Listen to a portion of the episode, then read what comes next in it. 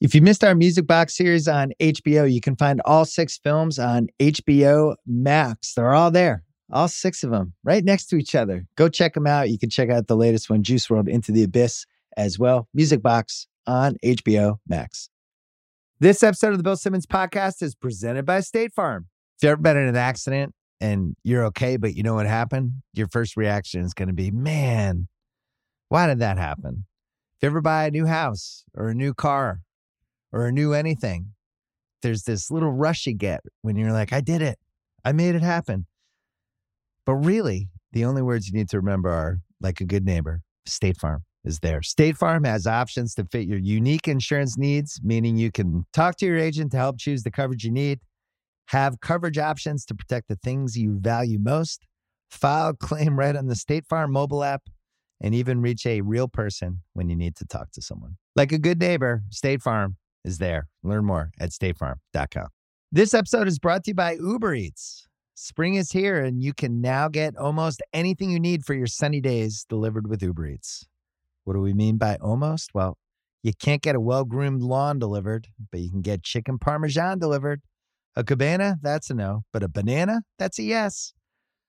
A nice tan, sorry, no, but a box fan, happily, yes. A day of sunshine, nope a box of fine wines? Yeah, Uber Eats can definitely get you that. Get almost, almost anything delivered with Uber Eats. Order now. Alcohol in select markets, product availability may vary by region. See app for details. We're also brought to you by the Ringer Podcast Network, where I have a new episode of The Rewatchables coming on Wednesday night.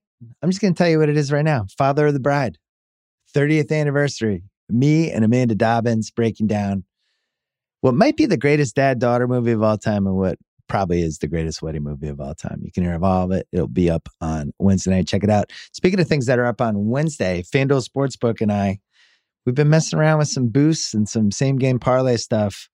We're going to do a same game parlay for one of the NBA games on Wednesday. Now, who knows by Wednesday who's even going to be playing stuff like that. So we're gonna we're gonna take it pretty close to uh, the game time, but we're thinking Bulls Raptors.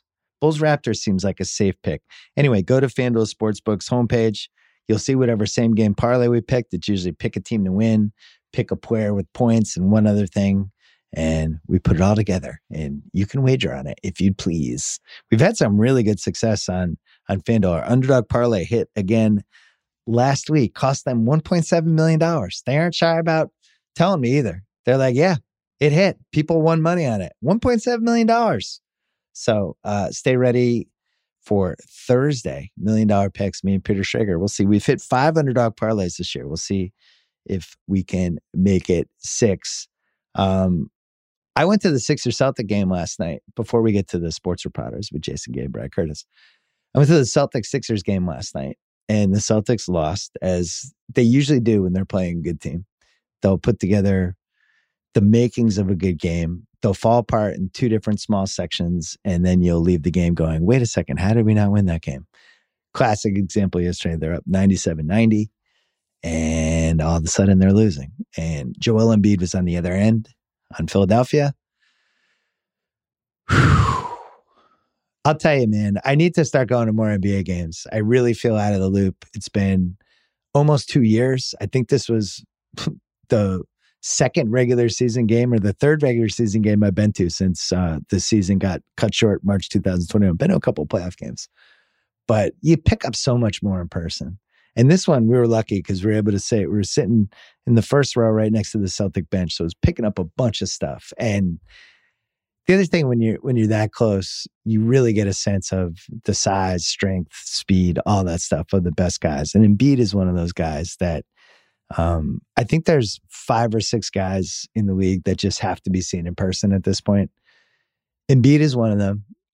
I was lucky enough to see him work out when uh, when he was right before he got hurt for the NBA draft. I think in 2014. I wrote about it. I came away from the workout and I was like, that guy has to be the number one pick with the size that he has, the athleticism that he has, how can you not take that guy first? He has to go first. Well, he got hurt, uh, hurt his knee, ended up falling to third. Philly gets him.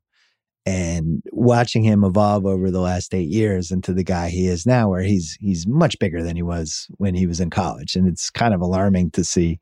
Um, not alarming, but it's kind of stunning to see some of the um, old footage of him when he's at Kansas, how skinny he was compared to what he looks like now. Now he is like this just specimen, you know, and he still moves pretty well. I know he's had some knee stuff, but um, he moves at the pace that is good for him. I wouldn't, you never see him sprinting. He's pretty careful about how he moves the floor. And if he's sprinting, he's getting an alley oop out of it or, or a fast break dunk, whatever. But for the most part, he's moving at the right pace for him physically he's overpowering. He can spin on either leg, and he is just such a bitch to defend. It is unbelievable. It was so awesome to watch a guy in person. He finished with like 40. I don't even think it was like an incredible Embiid game until the last couple minutes when he just took over and he scored every single time down the stretch and Philly ended up winning. And there's this incredible moment coming out of a timeout. I think Philly goes up four. There's like 11 seconds left. Boston calls timeout. Coming out of the timeout, Embiid comes off the bench, starts walking over to Ime Udoka, the Celtics coach, who they know each other because um, Udoka was at Philly for at least a year. And he walks over to Udoka. He's like, "Hey, hey!" And Udoka's like, thinks he's going to say something profound. And he's like, "I'm a motherfucking monster." And then he nodded at Udoka, like just to make sure he heard him. Then he walked off, and I I loved it. I I just love Embiid. Um, I don't know how long he's going to stay healthy at the level he's at now. You know, we've learned with big guys, um, you just never know. You take it year by year, you take it year by year with the aging, with the health, and you watch somebody that's running like that. And, you know, the bigger the body is, the more that can go wrong. It's like anything else. There's just a lot of ways. You just look at the weight and the stress that playing at that size and that weight um, you know, you just always worry about it. Yao Ming was around. Now, Yao Ming, it wasn't nearly as athletic as Embiid was. He was seven foot six. Um, he was playing year round for China. There are all these reasons, but all of a sudden, Yao Ming was gone. All of a sudden, Ralph Sampson was gone. You look up one day, he's in the 86 finals. Two years later, he's on Sacramento.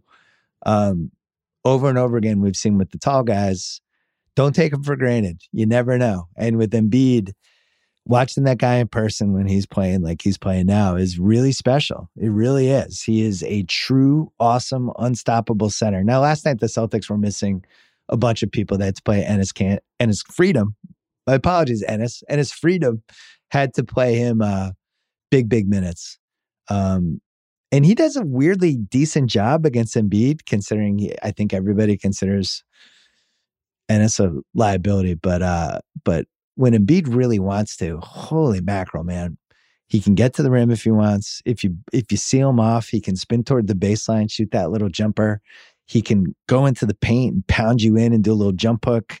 He's got a lot of options. And I, I don't think, you know, I'm watching TV every night. I'm watching the league and seeing in person really gave me this historical appreciation of how many big guys in the history of the league had the arsenal of moves that he has. You know, uh, you start with Hakeem. Shaq, I think, was pretty underrated for how many moves he had compared to, I think, what people tended to think his offense was a little more primitive. Ewing, especially as his knees started to get shot in his Knicks years, had like his three or four staple moves that were really, really good. Um, you know, and then you go to like the Robert Parish. He had like his one little spin move on the baseline and then his little pull up turnaround that he had. Um, everybody's got something. Embiid has added this uh this kind of off balance 20 footer that he's had the whole time, but now it's kind of basically unstoppable. And it's gotten to the point where you have to play at least a little off him because if you don't, he can kind of bully right by you and get into the paint. But if you play a little bit off him, he can do this like weird one-legged off balance thing that he has. And if it's going in, you're you're kind of done. There's no way to uh to stop it, especially Philly was spacing it the right way. They put him and Curry, Seth Curry on uh on one side. They spread the rest of the side with shooters. If you go and you double Embiid, well, he's going to be able to pass it to somebody. Um, his passing is good. It's it's sloppy too. It's kind of a combo of he can make a great assist, and then the next time uh, he'll throw it right to the other team. So I'm not saying he's like he's not like Bill Walton, but he knows where to put the ball from time to time. Sometimes he could be a little lazy, but the scoring, you know, and you really see the difference with him versus somebody like Tatum. And granted, Tatum isn't the guy that he's going to be down the road. I still feel like there's a whole level up for him to go. I still don't think he's that fun to play with.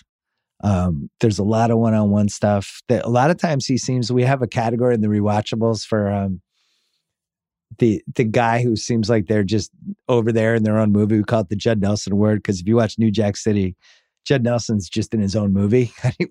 I don't know what movie he's in, but it's not New Jack City.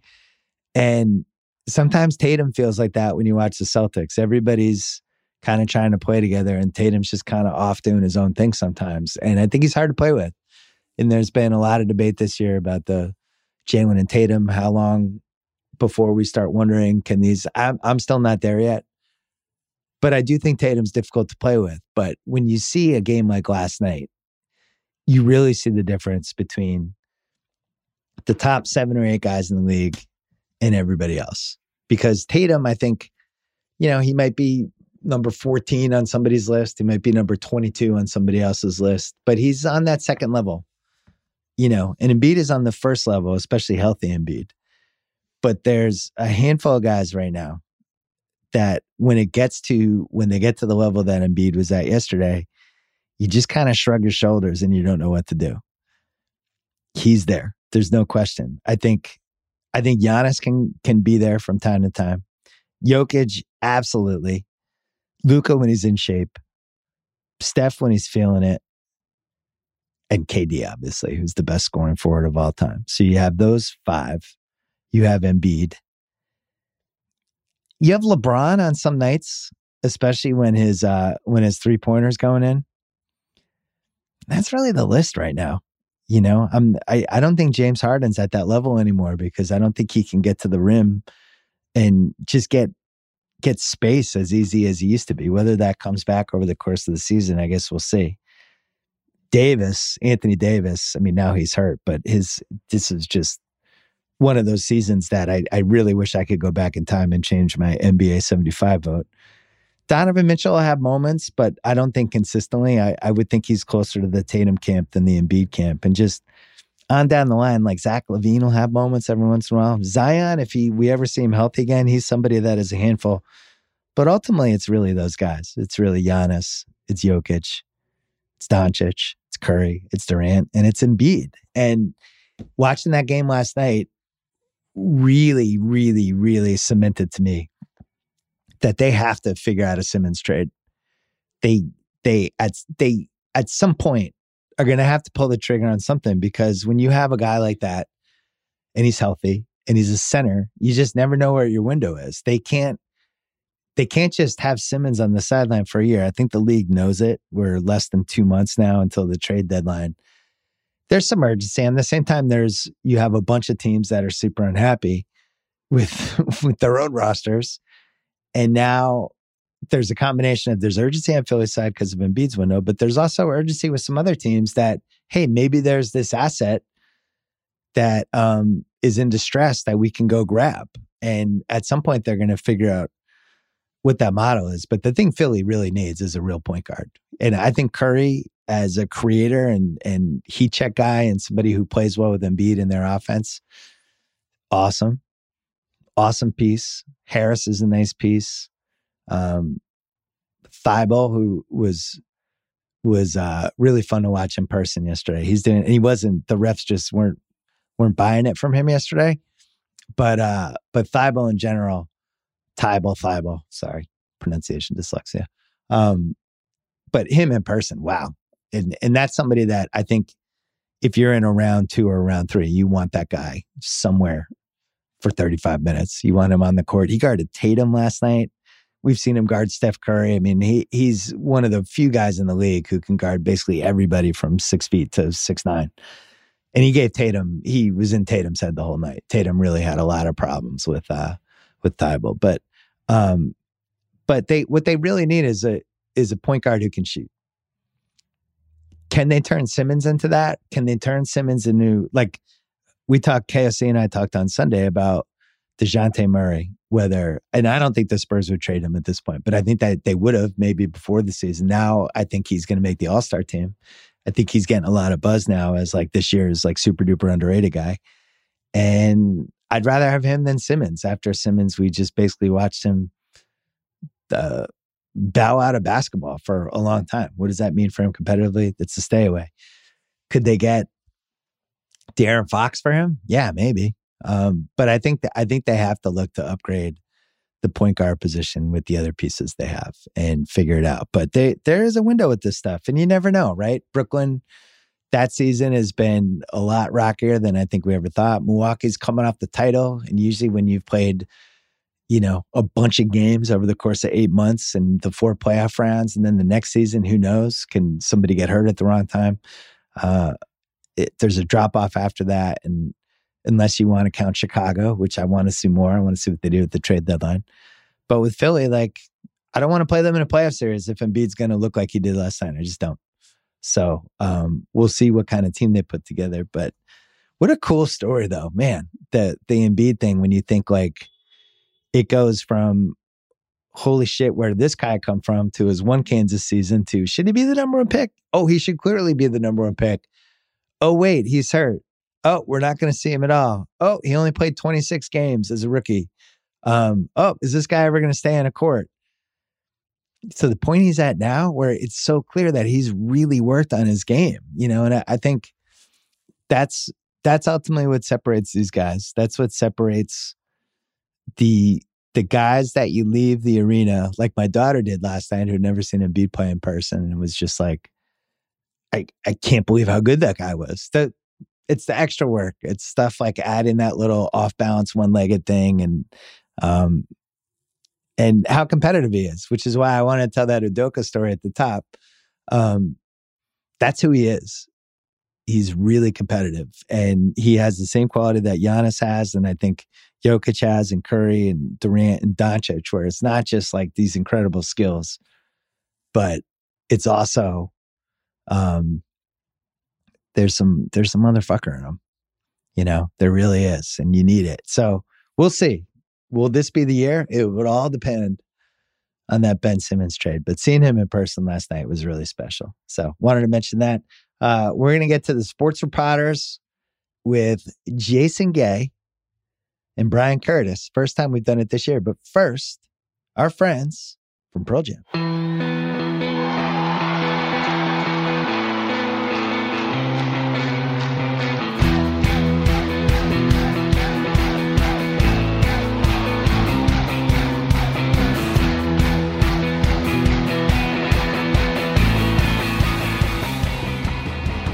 All right, the Sports Repodders. We haven't convened in a while. We were overdue. Bryan Curtis from The Ringer is here. Jason Gay from The Wall Street Journal is here. We're going to do a 2021 sports media year in review. The big stories. A lot of stuff happened this year as we were trying to figure out topics and stuff.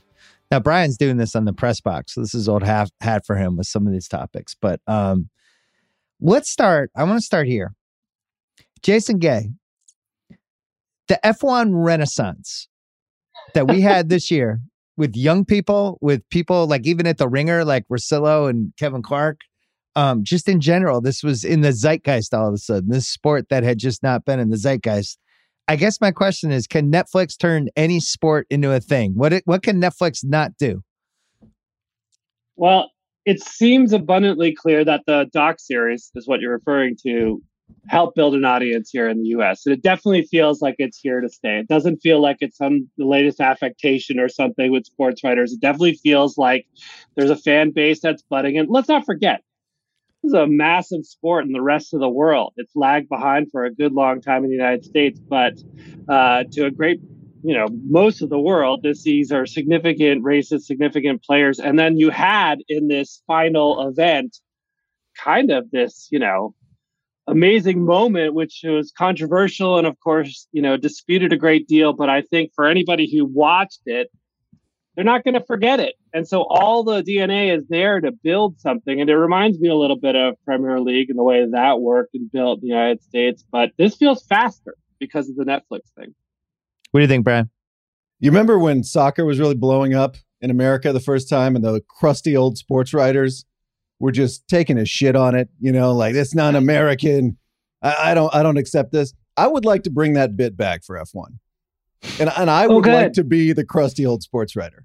I Oh, really good. would because it is so funny to look at Twitter on weekend morning and everybody's doing it. Everybody's talking about F1 and they're not just talking about it, they're doing the expert thing. Well, I got some thoughts on the track at Saudi Arabia. Uh, if you guys want to know, you do? you know enough at this point? Um, it's it's I just find it really, really funny to watch a sport sort of bloom like that. I don't have anything against it, but I do wonder do people really like F1 or do they just want to participate in Twitter on weekend mornings like they do with soccer or in 2021 are those even different things? So it's like an opportunity, social media opportunity cost. You're saying, Yes. or, or opportunity just to be involved in something that's not football on a Sunday. It's a new Every thing. everything's a social media opportunity now, right? Getting your COVID injection is a social media opportunity. Look here, got my booster. I'm vaxxed. Let's go right to Bryan's charbroiled, cynical heart and ask like, it also feels like every journalist now has to have a sports side hustle, right? Like, you can't just have your main deal, you got to have a side deal. Now, people who read the Wall Street Journal know that they're going to get an awful lot, much too much bike racing out of me because that's just something I care about. Bryan, I don't know what it is with you. Bill, I'm not sure what it is for you. JFK assassination plots, but uh, you know everybody has a side, uh, you know, thing. Yeah, I think I have a lot. Of, I probably have too many side things. I, for Bryan, it's it's used bookstores is really his passion. it's my sport. That's my fourth sport. if Netflix ever did a used bookstore documentary series, they would, Bryan would be tweeting about it constantly. But it it does feel like F1 is getting propelled by U.S. sports media who are, you know, putatively covering other things. All right, so I'm thinking I'm slightly older than you guys. In the 70s and early 80s, the Indy 500 and that whole thing was like the dominant kind of car thing that was going on. And it, even to the point where it was on the cover of Sports Illustrated and stuff like that. And I knew who a lot of the guys were, and everybody watched the Indy 500. Then it, it- at somewhere in the 90s into the 2000s, it seemed like NASCAR kind of grabbed it. And NASCAR felt a little more relevant. And I think part of it was in the Indy 500, at some point, the cars were just going so fast, it just looked like fast cars going in a circle, and it just wasn't that interesting. So NASCAR had this moment, and everyone was telling us NASCAR was having a moment. And we had multiple networks like go all in on NASCAR having a moment. And it never really totally happened, I think, in the way people thought. And now it's shifted to F1. The Netflix thing, I think, helps. I also think, from the little I know, and I admittedly don't know anything about F1, but it seems like the fact that the tracks are different are a big part of this, right? It's not just the drivers, it's not just like the fact that there's a season and you're building to something, but each race feels different and they're a little more fun to watch than maybe just the Indy 500 model of just a circle. Um, now, I'm sure I said five things that will make somebody mad who really cares about this stuff there, but do you see like the legacy thing though about how it was like one era, one era, and now we're in this new era, and it does feel like it's at least here to stay for a couple years. I don't know if people are going to get bored of it, but it, I feel like there's some real legs in there. What do you guys think? I mean, I would say that there are a couple of modern components to this. Of course, there's a Netflix thing, and look, they're borrowing a form formula that, like, you had with UFC, you had with American Idol, you had with countless reality shows, where you sort of build up this idea around the personalities and especially around the conflict. So you have that. Um, but the other element, of course, is that this is an ec- extremely accessible sport. It used to be this incredibly exotic thing that, you know, happened in faraway places. You mentioned a few of them, and the idea that ABC was going to send, you know, Howard Cosell to all of them, that just wasn't going to happen. So you now have the ability to be in all these places when they actually are happening. And so, in the same way that you had for European soccer, you have now availability, which builds fandom too. Yeah, the real mark was it went from overseas faraway locations to Austin. You know, now now if it's in Austin, it is main and I say this is UT grad, it is it is officially mainstream culture. We're absolutely we're all in. It's funny that in some of these sports we have there's over coverage, right? It's basketball, I think, is number one with this. There's basketball is the most overcovered American sport now, where we know so much about all of these players. And the moment somebody's unhappy, they're in hundred trade rumors. I'd like to think I, I'm one of the dozens of people that probably participated how it's overcovered because anytime something mm-hmm. happens, we're there. The ringer is there. I'm there. One of our other podcasts is there. I think the F1 experience has felt a little more old school where people are kind of discovering stuff as it happens and it's not daily everyday stuff and you know the documentary series whatever you call it is really helped people kind of teach them the characters. It reminds me a little of when hard knocks premiered like 20 years ago and we went under the hood with football in a way that we just hadn't before. You know and it's like that you got to spend all this time with brian billick and these the the the quarterback and you know Ray Lewis and all these different people and it was like oh this is I have a new appreciation for this stuff. Is it possible Bryan that we've just kind of dissected our main sports so much that we kind of need new blood I think it's more that sports fans have way more bandwidth than we ever think they can. And this has mm. surprised me my whole life. You know, when we went from the sports page era to like the ESPN.com era that you're talking about, and all of a sudden there was like just way more stuff online every day. And I thought, you know what? People aren't going to be able to process it. They're used to like, you know, 16 pages of newspaper every day. And guess what? They just they just wolfed it all down. Were like, okay, I'm ready for more. I'm ready. And I'm ready for Woj to come along and give me uh, trades of players I barely have never I've never seen play and I've oh, barely oh, wait, heard of. Woj has another COVID scratch. Yeah, I know. My that, tweet notifications going off again. Luc Mbah a Moute is now not going to be at tonight's game. Yeah, exactly. And and you know all these I, I, love it during college football coaching season. Like Temple has hired a new special teams coach. I got this, you know, 400 retweet. What? okay. But I think the sports fans can just put more stuff in their brain. And I think they want more stuff. And I think what's weird is we got so much stuff on television now. We got so much to read about online. And then you say, oh, here's F1. And they go, I'm in. I have to, I have time for this. I have room for this. I'm interested. Let's go. It's also exotic enough that it makes you seem cool. Like, right? Isn't there a component of that too? Like, you know, years ago, it was saying you were with the Smiths or with the Cure. Uh, you know, bef- after that, it was you know your favorite EPL team, or wasn't maybe it wasn't an EPL team, and now you know declaring yourself as an F1 fan in the United States is to say something about yourself, much in the same way your taste in music does. Hmm. Well, Jason, I have to ask you this as the world's number one cycling fan. Um, you've been waiting for the Tour de France to have a moment. Are we just a Netflix documentary, an awesome Netflix documentary about the Tour de France away from people like Kevin Clark and Nora Princiotti caring about the Tour de France? Is that all we need? Is it just that?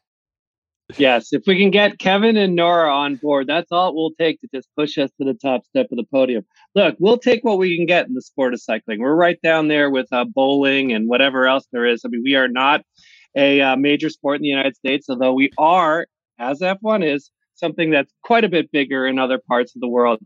I mean, look, things like this have been done. I mean, there have been cycling movies. You know this, of course. American Flyers, Breaking Away, two classics, bangers. We didn't go, didn't get over the hump with those. Although I would say Breaking Away had a great effect in terms of inspiring people. But um, I would say more likely, you know, Netflix would be looking in the direction of something with an even bigger global reach. Eh, cricket, you know, is a big thought as to what that could be as a series because you're talking about a massive sport in a massive part of the world. I actually, I got to say, I would probably watch cricket. I still don't totally understand the rules of cricket, but I remember who wrote that piece like 10, 12 years ago about the world's greatest cricket guy, Wright Thompson? Wright Thompson. And it was a guy I'd never heard of. And that I remember that piece did amazingly well at ESPN.com. Like it was like the most read piece of the year. And everybody was kind of like, oh, what's this mean? And in general, like if there was the right documentary about that, weirdly, I think darts would work. I'd pay to yeah. go behind the scenes. I think there's probably like eight to 10 of the greatest darts people ever. And people are in it. If you've ever seen some of the stuff they've had where it's like, uh, you know, you have arenas full of people watching the World Series of Darts, whatever it is. I think chess is another one. Now, the chess I think sure. is every other year, but if there was the right kind of docu series for whatever the chess, whatever that, what are the world champions of chess, whatever it is, and we had the build up and all the people and the characters and the strategy. I would Yeah. like that. What what else do you have? You've you've already you've already had the Netflix series with Queen's Gambit, which was you know a Oh, true. Yeah, that was the chess. fictional. Um, you know, I'm not privy to your business particulars, but is it something that you would consider for the Ringer? Are we not that far away from an F1 podcast or a cricket podcast on the Ringer Podcast Network? I don't And know. I Bryan's don't, raising his hand for the folks at home. Bryan is raising his hand. I'm in. how long is the season? is it what is it it never like? stops. it never stops, right? Yeah. I don't know. I don't I don't I honestly don't know how to separate the Netflix part and the Sunday morning part from is there actual interest in this? Bri- Bryan, any sports you you wish billiards? What about like uh, the whole billiards world? Would you like to go into that for a year? When I was in London a couple years ago, I went and watched darts, and it was amazing. And what's amazing about it is a dartboard is like as big as a trash can lid. Yeah. and you cannot see the dartboard at the back of this big stadium. So they have to put the dartboard on a huge screen. And yet it was absolutely full of people getting absolutely wasted and having and singing these songs. And the the the dart guys, the Arrow Men, is that what they're called? Were coming out to these 80s rock hits to like Tina Turner and all this kind of stuff, you know? And it it was an unbelievable atmosphere. So I, I to me, I think that's already on BBC American. I think that should absolutely be a bigger thing in America. One other thing that it that it has that I think works with Americans specifically is watching people who are the absolute best at some sort of something that us normal human beings wouldn't be able to do, right? You watch somebody drive some of the tracks that they have at the speeds they're at, and you're just like, I wouldn't be able to do that. And that's kind of fun to watch. Whereas, like, if they did this about horse racing, if Netflix had done the the horse racing version of this, I don't know if that works. Like, I don't know if I could identify with jockeys. You know, Yeah. you always Yeah, almost end up feeling bad for jockeys when you watch some of the stuff about them. It doesn't seem like the most awesome life and the horses, and you don't know who's on the level and who's not. Like, I wouldn't enjoy that as much. But watching people who are the absolute best in the world at driving a car, there's something to it. Anything else, Jason, or can we move on? I mean, I definitely agree that the technology is a component of it too. The fact that you know you can't drive an F1 car, of course, but there is just so much uh, componentry and gadgetry going on, and the teams genuinely have strong feelings for each other, and has all these kind of bona fides that you need for people to pay attention. And again, it wouldn't have meant anything if you had this liftoff from the series and then people turn the channel to actually watch it and nothing happens. But instead you have this incredibly epic season and you have this great final weekend. And so I think that's that's the recipe for success. Who's the Federer of F1? Oh, that's Lewis for sure. Okay. Who's the Y- Djokovic? I'm gonna give Clark that one. Yeah. Okay. I was gonna say we need we need to check Twitter and uh, figure out the answers to some of these questions. All right, So yeah, so we don't want to make people mad. All right, we take a break, come back, talk about the Manning cast. This episode is brought to you by Michelob Ultra, the official beer partner of the NBA. It's just what you need to sit back and enjoy the game, and they're also getting fans closer to the game than ever. You can win exclusive NBA prizes like courtside seats, signed memorabilia, and more. I love Michelob because of how light it is. It's only 95 calories with 2.6 carbs. You know what the perfect time for Michelob Ultra is? little double header, little NBA double header. Right, first half of the first game. I don't know West Coast time. That's usually about five o'clock, five thirty. Perfect time for a beer. You can do it. Grab a pack to enjoy today. Learn more and enter for your chance to win at michelobultra.com slash courtside LDA 21 and up. This episode is brought to you by SimpliSafe. Mm. Summer is all about fun vacations, but I know that being away from home can be stressful. So many things can happen. That's why I like to recommend SimpliSafe, award winning security that can help give you peace of mind when you're away. The only thing you should worry about while you're on vacation is having too much fun. I have in my home. It's great. Couldn't work better. I think SimpliSafe is the best because it comes with a variety of indoor and outdoor cameras, sensors to detect break ins, fires, floods, and more. It's backed by 24 7 professional monitoring for less than a dollar a day. It's given me, my family, many others real peace of mind. I'm waiting to have it too. Try it out. A 60 day money back guarantee, no contracts right now. Get 20% off any SimpliSafe system with Fast Protect monitoring at simplisafe.com slash BS. That is SimpliSafe with two S, simplisafe.com slash BS. There's no safe like SimpliSafe. All right, the Manning cast, which I really enjoyed and I no longer watch and haven't really watched at all one iota since week four. And I figure the next day, if anything happened, I can consume it with a nice, spicy 90 second clip. I was in a firsthand situation with this where the Pats were playing on a Monday night against the Bills. The Manning cast was going on. It never even occurred to me to watch the Manning cast. It was my team. I wanted to watch the normal way without conversations distracting me. And in general, like it, it felt like more of a gimmick as the season went along. It was cool at the beginning, at least for me. And then I think it would have these moments, but ultimately, I hate to say this about myself, but the traditional, even the, I don't even really like the Griese Riddick uh, Levy crew that much. It's fine. It's like a C plus B minus, but it was just easier to follow the game with those guys. And ultimately, I just want to watch football and I want to know what's happening and who did what. And I don't want to be sidetracked by the things. I think it's good that the Manning cast exists. I think it was smart. It probably is going to do way better on ESPN2 than anything else they had but I think I've altered my position a little bit on is this going to change sports media and how we do broadcast? What do you think after a whole season of it, Bryan Curtis? Um, I put the brakes certainly on will it change everything about sports television? And and I don't think I ever quite thought that just because the talent of of those guys is so different. I, I totally disagree with you though. I've actually liked it more and I get disappointed when they're not on. Mm. And and to me it's it's actually the surprise has been it's really easy to follow the game on the Manning cast. And the reason is that Peyton Manning is a play by play guy and an analyst and joking around with Eli and interviewing people at the same time. Like I find if you go back to both telecasts, often Peyton and Eli are setting the stakes of a particular play of a third down or big fourth down in the fourth quarter, as well as or better than the guys on the other broadcast. And that's what's so shocking to me because we're used to this as kind of like a conversation and we're we're we're having fun and we're doing X's and O's, but Peyton is sitting there and he's kind of doing play by play and he's kind of doing it well, a lot better than I expected. And I've watched the regular telecast and there have been fourth quarters where they've really screwed up game winning drives and have not been good and have been off topic or messing up and stuff like that. So to me, I'm I'm I really, really like it. And I could imagine this one, not all of sports television, but I could definitely imagine this being the main Monday night telecast and would not you, having the other, the regular one.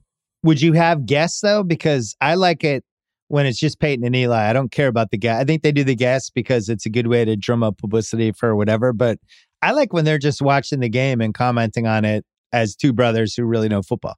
I like the one where it's like it was in the fourth quarter. Was that week one where they had Russell Wilson and like they were like locked in on the game and he was talking football yeah. to them about what was happening in front of them. Like I thought that was really cool. I could have given up on some of like Brett Favre was an all time bottom five guest on any sports show. but, that, but that's that's been the case for 30 years. yeah, I draw the line when it's like, oh, here's Kevin Hart. It's like I'm I'm positive I would just rather watch the football game than hear the Manning brothers talk to Kevin Hart for 50 minutes. But it, so, Jason, you're the tiebreaker. What do you got? Well, I'm just glad to hear Bryan hasn't curbed his enthusiasm because I remember very well a Tuesday in Las Vegas at the beginning of the season. I had gone to the Raiders Ravens opening night Monday night football game, and I had not participated in the Manning cast debut audience because I was at the game. But in my phone that morning was an emergency podcast from Bryan Curtis talking about this as if it were the man walking across the moon. And I think it is sort of a very significant moment for uh, television sports in the respect that what was the last time we talked about an in game production idea? I mean, this right. has really been a couple generations now of basically the same format. Like individual personalities come out and they shine. People get excited about a Tony Romo or a Aqib Talib, but you know, by and large, it's very recognizable from the thing that you were seeing 40 years ago. And here was something that was a real new spin. I do agree that it's sharper when the two of them are talking together and it isn't reliant on the pre-production bits because that's the thing that really kind of lags it. I think when they go like, "Oh, here's some footage of when you were at Manning camp," or you know, "Here's a joke that I remember from something something." But it is a, I think you know, Bill, when you describe how you are as an audience member for it, I think ESPN will happily take that. The idea that you're going to be an ESPN consumer for a marquee game that you're very interested in, and then a casual fan of a product on ESPN too. That's heaven for them. And like, I know what you're saying that like the hype around it and the media, you know, excitement over it doesn't necessarily match what the mass audience is for it. But there's a lot of TV like that, lots of it. The hype was deserved. It was a really cool wrinkle to a format that has basically been stale for 40 years or not or not really innovated on. And I still feel I'm still pro the Manning thing. I don't want to I don't want to make it seem like I'm not.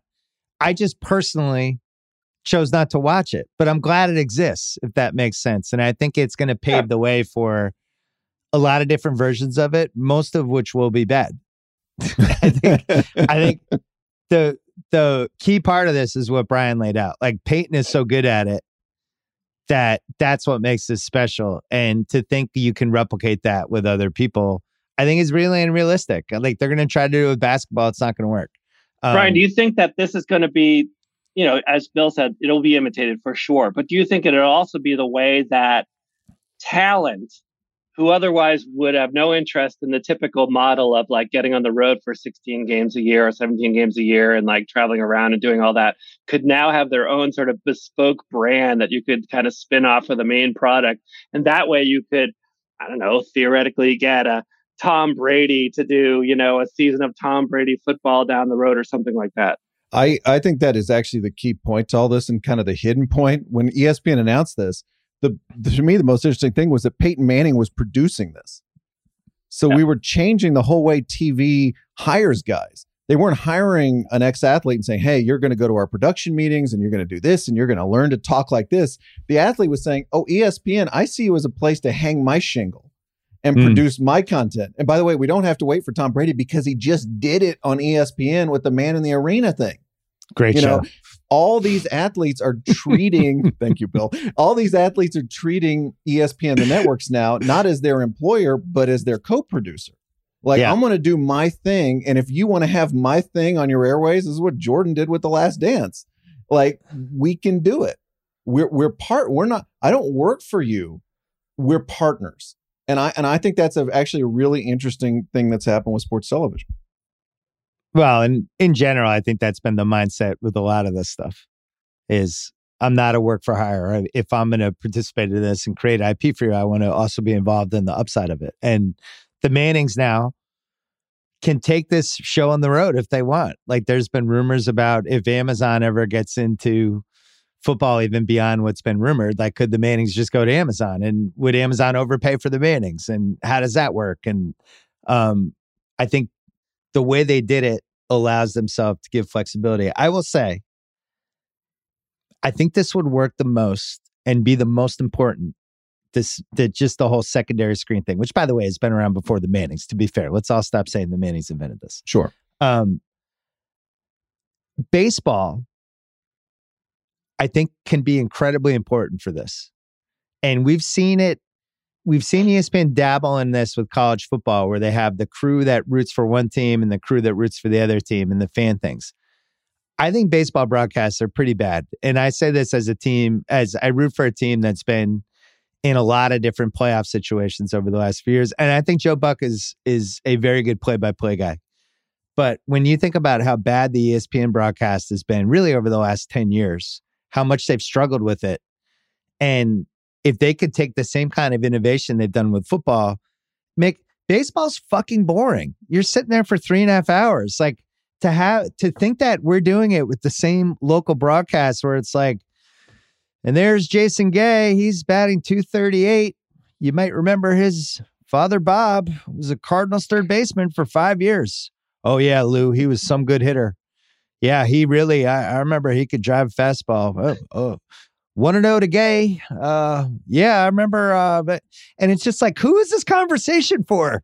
What what are we doing? Why why do why is this this whole alternate language of how we announce a baseball game that doesn't have anything in common with anything else in the world? So i anyway end of rant. I feel like we could make baseball a little better. First of all 238 gets me to about 15 million a year i think at this point in baseball you know if i'm uh, getting enough home runs but uh uh, so what you're describing, let's, let's let's walk this through. Instead of having kind of a neutral, quote unquote, uh, national broadcast, you'd have a split feed where you just take the team from, you know, say the Braves are playing the Red Sox, you take the Braves home announcers and the Red Sox, you put the ESPN umbrella over them for the night through some sort of agreement, and you can just flick to whichever one you want.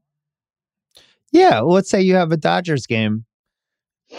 Maybe you just have uh, two celebrities doing the game. Maybe the celebrities change. Maybe it's like a hang where it's almost like a podcast cross with the game. There's all different ways you could go that would be more interesting than watching A Rod and whoever announcing a, a, baseball game. I think is my point. I mean, I, at least let's try let's try some of them before we just get yeah. stuck with that for another year. You, I mean, we have this effectively with the NBA and Major League Baseball already, with the ability to sort of alternate between the broadcasts. So when you're watching the Celtics, will you watch strictly the Boston feed, or will you flip over sometimes to the opposition broadcast to just see what they're saying? It's funny. I always watch the opposing broadcast because oh, I'm really do? interested okay. to see what they say about the Celtics. And it's it's like having some it's like having somebody come into your house and just start commenting on different things and you're like, "Oh, yeah, I never noticed that about the chandelier." And thing you know, things like that. But I think I think there should just I I think we should be heading to a world especially now where you can do stuff remotely where there should be I don't know, four to six feeds for some of these games. Like the BCS, you can't have enough feeds on that. You could do deals with multiple podcast companies, whatever. What do you think, Bryan? Well, I think the I think you're right, and I think, but I think the gold is to find the Peyton Manning of these things, right? We think it's probably Phil Mickelson with golf, who was on the Manning cast and was really yep. good at it, and kind of took it over for a quarter and was kind of asking them questions. He kind of, oh, Peyton, you get out of the driver's seat. I, I got this he'd obviously been fantastic for golf if he were interested in doing it. And a in a Phil broadcast that didn't have the Jim Nantz CBS uh, running brooks and and and flowering plants and had just a little more edge would be fantastic. So I but but it's hard to find those guys. But that yeah. would be the nirvana for any of these sports. By the way, yesterday was a great example of when you needed the Manning cast. Two terrible games for different reasons. Bear Bears Raiders was close but was horrific. And then uh yeah. and then the Vikings Bears game was just grim. Like really kind of yeah. like almost sad. And that's where you really needed like I could have used Kevin Hart in the second half of that game talking to the Mannings about nothing. But uh yeah, I was I, th- I was thinking I was just thinking about those games last night, watching them. Was like, this is the kind of game that the NFL tries to hide on a Sunday schedule. Like, right. just kind of like put it behind a couple of curtains and hope no one sees it. And putting it in prime time really just reveals it for what it is. Well, Bryan, I've known you for a while now. How many years have we known each other? 10 years been at least. 10 years at least. And even before, we'd probably talked even before that, but we've been working together 10 years. One of our favorite things in media is the overreaction to a trend that's seemingly working when you have a bunch of, you know, maybe not the most uh, inspired thinkers thinking that something is working and quadrupling down on it in the worst possible ways. We're going to see some really bad versions of the Manning cast, and I, I just can't wait. My fingers are crossed. How about you? Absolutely. And and just think of how many bad ideas ESPN had before the Manning cast. I'm not talking about Monday Night Football, I'm talking about everything. Yeah. You know, just like with a lot of bad, a lot of, ooh, that didn't work. So yeah. absolutely. Absolutely. The people that run sports television networks will try and fail to duplicate this, and it will be really, really bad in some cases. I cannot wait. Uh, anything else on the Manning cast, Jason? Did we cover everything? I think we got it. Okay. All right. We'll take uh let's take one more break and then I have some studio show stuff for you. This episode is brought to you by Vrbo. You know, it is already stressful enough to deal with airports, delayed flights, bad weather. You want your actual where you're staying experience to be perfect, to be lights out. You don't want to have to worry about anything. When you book a vacation rental, you want to know exactly what you're paying ahead of time. The stress of getting hit with unexpected cleaning fees after your stay that can immediately cancel out all the great time you just spent unwinding. Thankfully, when you book with Vrbo, you can see the total price upfront. There are no unpleasant surprises, and the savings do not stop there, my friends. When you book with Vrbo, you earn 2% cash back toward your next vacation through the One Key Rewards program, letting your money do the work for you while you've got your feet up. So while other vacation rentals can feel like a roll of the dice, relax knowing you booked a Vrbo. Book your next private vacation rental in the Vrbo app. This episode is brought to you by PNC Bank. Unlike this podcast, some things in life should be boring, like banking, because boring is pragmatic and responsible, level headed, wise, all the things you want your bank to be. You don't want your bank to be exciting. Exciting is for three point buzzer beaters, not banks. That's why PNC Bank strives to be boring with your money because when your money is doing what you need it to, you can do all the unboring things you want to do with it. PNC Bank, brilliantly boring since 1865. Brilliantly boring since 1865 is the service mark of the PNC Financial Services Group, Inc., PNC Bank, National Association. Member FDIC. It's hard not to think about 2021 without thinking about the uh, Maria Taylor, Rachel Nichols, ESPN NBA countdown. What an absolute debacle that was. And really one of the rare sports media stories that didn't have a lot of winners everywhere, except for, I guess, Malika Andrews, just because she didn't get hit by any of the shrapnel. Um, but a bigger issue popped up, and I've been thinking about it because I was thinking about it last week. There was this clip that passed around on social media from the CBS NFL show. And it was Phil Simms talking about analytics and it, it's it's one of the dumbest 59 seconds you're ever going to spend. You must have seen it, Bryan, where he's basically he's poo pooing on analytics while also admitting he doesn't understand them at all, and it's just like it's a complete train wreck. And it led to a couple days of people going, "Oh my god, how is this guy still on TV?" And I got to thinking, like, that's the first time anybody's really thought about the CBS pregame slash halftime show all year. And I guess my question is do studio shows matter at all anymore? Because I feel like they once really mattered when when we were kids. And I remember the NFL today with Brent Musburger Irv Cross, Phyllis George was like a really important show. Jayne Kennedy stepped in and she was the most beautiful woman in the world. And just, he just was like, oh my God, this is the most, one of the most important shows of my life. And then the years pass.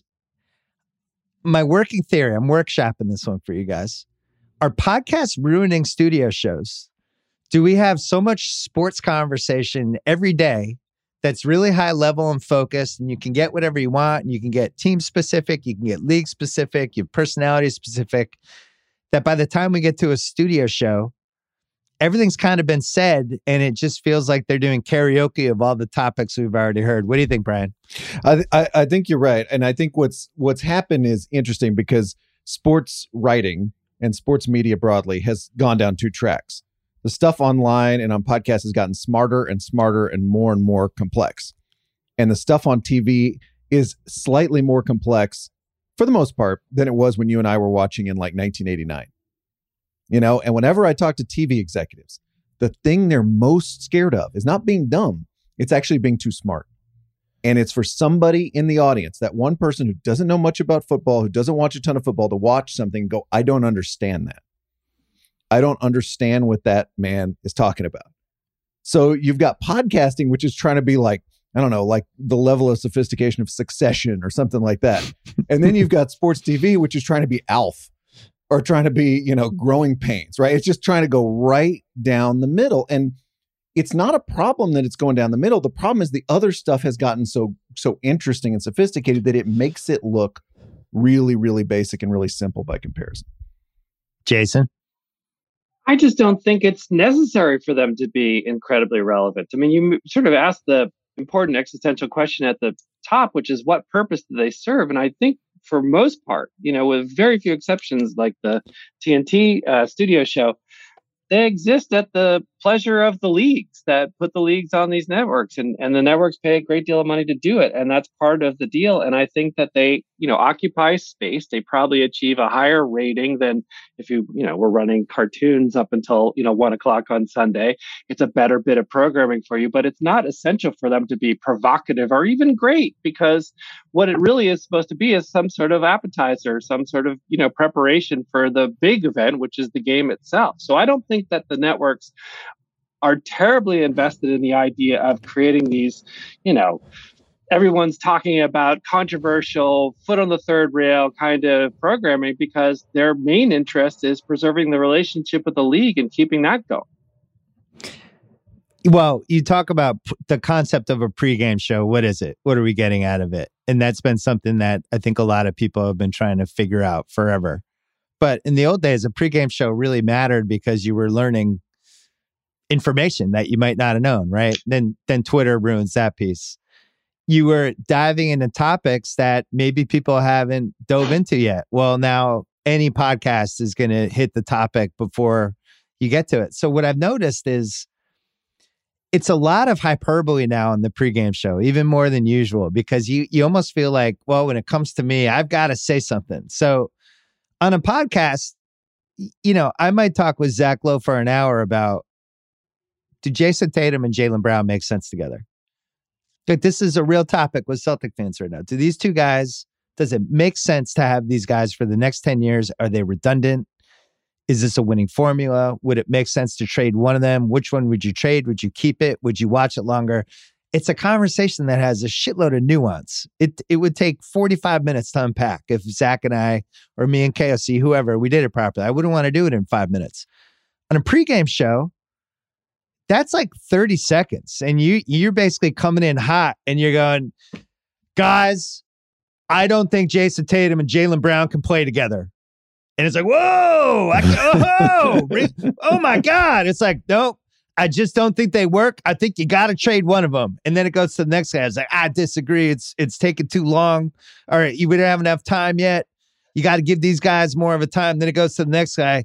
Well, you know, I guess it depends on what you get. And we kind of know it's like pregame karaoke, but it's not a conversation anyone wants to have. And as I watch these pregame shows, whether it's football or basketball, like so often I don't know who the conversations are for. So I, I guess I mean, that's my starter for you. I would just say that like I get what you're saying for sort of the heavy NBA consumer, but as P, as enterprises, they're really apples to oranges. It's a totally different endeavor. Like a pregame show, you're just trying to get from the first State Farm ad to the next State Farm ad. Okay, right. and when I'm when I'm listening to the podcast, to, to the press box, to the Bill Simmons show, or any other podcast. And I do it mostly making school lunches, doing dishes. No offense. I mean, that's it's ambient entertainment. It's a different thing. You're not just trying to get my attention to go on to the next advertising package that comes with it, of course, but it's just a different flow to it. And I don't think that it's fair or reasonable to ask that these shows have that kind of depth because there's nothing in television that does. There's no television news that has the little the literal equivalent of any sort of podcast or print equivalent? Yeah, I don't know the answer, but I do think, you know, as as First Take has gotten more and more powerful, and I think has shaped not just how everybody else tries to do these shows, but also honestly how some of the people behave on the shows now. I think people really have amped you not going to name names, but there's people that have really amped up their personalities because yes, first take is the standard, so they feel like they have to do yeah. on their show, and it's like it's a little louder, it's a little more hyperbole. But if you watch First Take, especially this NFL season, which feels like it's been going on since 2015, um, it's just every week it's like the Chiefs are dead. No, the Chiefs are alive. And right. Sal and I are guilty right. of it too on Sunday nights it's it's this right, roller coaster ride, and then you come on those shows in the morning. It's like Dak Prescott is not the MVP. Not only is that, I'm not sure he's a top 10 quarterback in the league anymore. And then two weeks later, it's like Dak Prescott's one of the best quarterbacks in the league. And it's just kind of what we're doing now. And it just feels like, as what Jason said, Bryan, it does feel like apples and oranges now, but I just like the nuance more. And I don't know where TV fits in as we head toward 2022. I also think the pregame shows are just overproduced. There's this masturbatory kind of thing where it's like, okay, Phil's going to talk for 30 seconds. And then Nate, right. and it's going to go to Nate, and he's going to say something completely different for 30 seconds. And then Bill yeah. Cowher, whatever. And then, and then back to JB, and he's going to wrap it all up. And it's like, I'm watching and I'm like, I can't follow anything that is happening here. Remember right, this? Yeah. We got into this with the NBA thing on ESPN last year. You're right. not having a human con. Even if to me, if it was a hot take conversation, I would take that over this stage thing where everybody makes a point for 20 seconds and passes the rock around, and then JB throws it to the State Farm ad because I can't actually follow that. I watch that and I go, I have no idea about what was just said here. The five people is brutal, and I can't believe they still do it in this day and age. Like, I honestly can't. I can't believe they would put five people, but like the CBS thing, which I've watched pieces of. I actually think Boomer's good. I think Boomer's a good announcer. I He think he's good when he when he does color on games. I think he's like excellent. When he talks on a pregame show, I actually care what he thinks. And then but there's five people on the show. So we're getting It's Boomer for 20 seconds so we can go back to Phil Simms talking about how he doesn't understand analytics. Well, what, we're, we're we're talking we're talking about two different things here because I think you're talking about on one hand the sort of like benign pregame showization, the fact that these pregame shows are just rote and uninteresting. Then the other thing you're talking about is the sort of way the day in sports now works, where I agree with you. There is such a um, uh, emphasis on being the provocateur and actually has kind of a rhythm to the day. Um, you know, like it almost feels like you have people come on in the morning on these networks and they kind of like shoot those like flares up into the air and just kind of see if anyone sees the flare and reacts to the flare. And if they react to the flare, a flare, then it's sort of off to the races. And you, you have a whole day of reaction to the you know flare, right? It's like somebody says somebody is the worst this, and then you have a full day of programming based upon that provocation, and you just see it repeated. It's kind of sad sometimes because every once in a while you see the flare kind of go up and then limply come down. But I think Bryan. well, they have to go, whoa, right after the flare. Whoa! right, right. But Bryan has written, uh, you know, or, or talked about this elegantly, which is that what has effectively happened here, uh, not to bite the hand that feeds me, is that this is just a replacement of the arc of the columnist. That the newspaper columnist used to serve this function in the sports media economy of, did you read that this morning? I can't believe he said that about Yogi Berra or whomever it was at the time that the, the, the agenda was set by the morning newspaper columnist and everybody on talk radio and beyond reacted to that. And now it's sort of just TV self cannibalizing. You know, Jason, I don't know if you know this, Bryan. Jason writes the last general sports column in America. What? It's just him. He's he is the last one. It's just where he's reacting. No, we to got stuff. a few others. We got I- a few I- other I really a few. admire. I I admire that you actually you still make them really readable and enjoyable, and it's this art that's just gone. But I think a good example of what Jason's talking about. I just remember, like when I wrote when I was writing columns, when I was even dating back to college, but especially in the late '90s, early 2000s. Sometimes the most fun ones were like, I don't totally believe this, but I'm gonna fucking argue the shit out of it. And you know, that's like the politi- like my political science background was like it's like history crossed with opinion. And it's like, all right, here's my case. Now I'm gonna argue it. And those were my favorite ones to write. Like I would write pieces about here's why Tom Brady is more of a winner than Peyton Manning is, which is an absurd thing that would be trolled down. But back then it's like, all right, I 68% believe this. I'm gonna sell the shit out of it and make my case. I'm not gonna have the self-conscious three paragraphs of To be sure. right, now here are the To be sure. to be sure, blah blah blah, and, and well, given that Manning also, and it's just like no, I'm, that doesn't help my argument. My argument is this, and to Jason's point, now pregame shows have become the 2001 version of a sports column where it's like, like I guarantee the CBS pregame show on Friday they'll have the meeting and it'll be like, all right, who wants to do the Baltimore should keep Tyler Huntley and trade Lamar take. and everyone looks around and Cowher's like, all right, I'll do it. And then it goes to Kara and it's like, uh, and and Bill, you think Baltimore maybe they should have a different plan for 2022. You're right, JB. I think maybe you trade Lamar Jackson. You get a ton of draft. You could build around Huntley. Whoa! oh, oh, oh! Let's cut to Phil Simms. Uh, uh, uh. And then it's three minutes, and that's the segment. They don't. None of them believe it, but that's what we did 20 years ago. Now, but this is why pregame shows I think have become absurd. And I feel like every one of these shows now is doing this, where it's like, how can we get a 90 second clip on social media with the right kind of headline? Stephen A thinks Dak is never going to make it in Dallas. Question mark headline. You know, I don't know. How'd we get here, Right. Bryan? Uh, first of all, I love us podcasters patting ourselves on the back because you know we're not just ginning up content to get between State Farm ads. Yeah, we're, we're, yeah. we're, we're ginning up content to get between Sleep Number ads. Damn it! Yeah. that Yeah. company that sends you meals to make at home. That's what we do here. Like Right. Those lousy pregame shows. I I honestly think I'll just go back to what I said a second ago. Just let the, you should let people talk, and you should let people talk naturally. Like it should be like human speech, and and maybe it gets hot takey, maybe it's dumb, but at least the people have a chance to just talk, and don't try to turn it into something. We go boom, boom, boom, boom. Here we go, boom, boom. Take just just just give it get take a breath, make one point, discuss the one point. We can read the rest on Twitter, and then send us back to the game. Well, this is why the TNT show continues to win year after year, even though it's a little surlier than usual this year. The generation gap, I think, has become more profound than ever on that show. They really, Barkley, like, just genuinely has disdain for some of the guys playing now. You know, like he Yeah. really, it's like Anthony Davis. I don't, you're never going to make it. I don't understand. Like, it's, there's like a residual anger with him now that's surprising. Yeah, I mean, and they have the magic touch, which is that they have the gravitas, they have the Hall of Fame, they Yeah. have the rings, and you know, it is not the kind of thing where uh, you're sitting there wondering about the credentials of the people making the criticisms, and also like they do have that kind of amusing Statler and Waldorf quality. I don't take what they say as some sort of like strident, overbaked criticism. I take it with a grain of salt because they're more likely to say the opposite in a week and a half.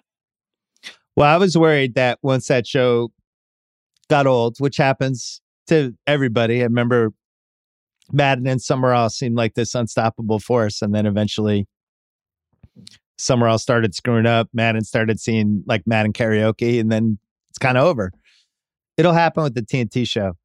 I do think Draymond Green has a chance to be great at this. Yeah. When uh when he can him. get on there. Yeah. When he I feel like we have a succession plan, uh Logan Roy style, for uh for the day when Barkley decided and Barkley you know, first he was claiming he was gonna be done when he was 50. Now he's saying he's gonna be done when he's 60. Now Draymond's gonna keep playing for a while. There might be a window between when Barkley leaves but Draymond's not ready to take over yet, that's going to be awkward. And you feel it when Barkley's not on that show. I'm just not, when he's not on the show, I'm just not interested. And maybe that's just me, but um, there's going to be an overlap that won't be great. But Draymond eventually, I think, will be the guy. I've seen enough. My scout, my scouts have come in with their verdict. He is a generational talent. What's weird is football, I guess Manning was the generational talent, but he's doing the Manning cast. But that's the guy. Manning and Romo, I guess, were our two guys. Romo is feels a little karaoke ish this year. I'm a little worried about where that's going. Yeah, can we talk about that for a second? Because I feel Yeah. there's been a Romo turn. Let's Oh. do it. He came in, and my uh, my friend Richard Deitch, you know, said he's the best color analyst in football ever. You know, better better than Madden. He was just he was he was killing it. And I'm I'm watching this, and it reminds me as a Cowboy fan of Tony Romo, the quarterback, which is when he's improvising. When when Hmm. he's improvising, he can be brilliant, right? When it's in the moment, ooh, I'm going to spin in the pocket, I'm going to draw this, and I'm going to tell you how this play happened. Ooh, Jim, ooh, Jim, I'm going to tell you this. But the thing is, he doesn't seem like he has prepared the way other broadcasters have. Just like he didn't seem like his he was like Brady and Manning and those guys in terms of what he was doing before games started when he was a quarterback. Yeah. Like Tony the broadcaster seems to sound like like brilliant, amazing, and then also you watch games and like the Super Bowl last year was not good. He he did not he had nothing in the second half when that game was over. You know, he was it was just like yeah. you don't have anything, man. You don't have anything to say. And that's what's the difference between a John Madden, somebody who's the best of all time, uh, Cris Collinsworth. Those guys know they have to entertain when games are bad. And I do not think Tony Romo can do that. Bryan, are you saying this as a media critic or as a Cowboys fan? Uh, uh, both, I think. a haunted version of both. Yeah, the Cowboys, the Cowboys stuff definitely bled into that one. I'll tell you, the best team I've heard all year, and I don't think it's close, is Burkhardt and uh, Greg Olsen. Ooh. I think hands down, not even close. I think they've been the best this year. And to the point where they got assigned the Pats Colts game on Saturday. And I was psyched. I was like, this is awesome. I can't wait to hear them announce this game. Olsen's going to tell me some things about my team that I haven't heard on another broadcast, and they were really good. He was all over it the whole game on the mistakes and the penalties and some of the stuff they were doing with Hunter Henry. Like he he was just on it, and I think they're the best right now. I think Romo can get the title back, but I'm with Bryan. I, I think he's got to work a little harder on um on not just being like, oh, huge play, Jim, huge play. Like he's the karaoke piece is starting to seep in a tiny bit, and that you got to be really careful with that because once that happens, there's no going back. There just isn't, and we've yeah. seen it with a lot of different media people.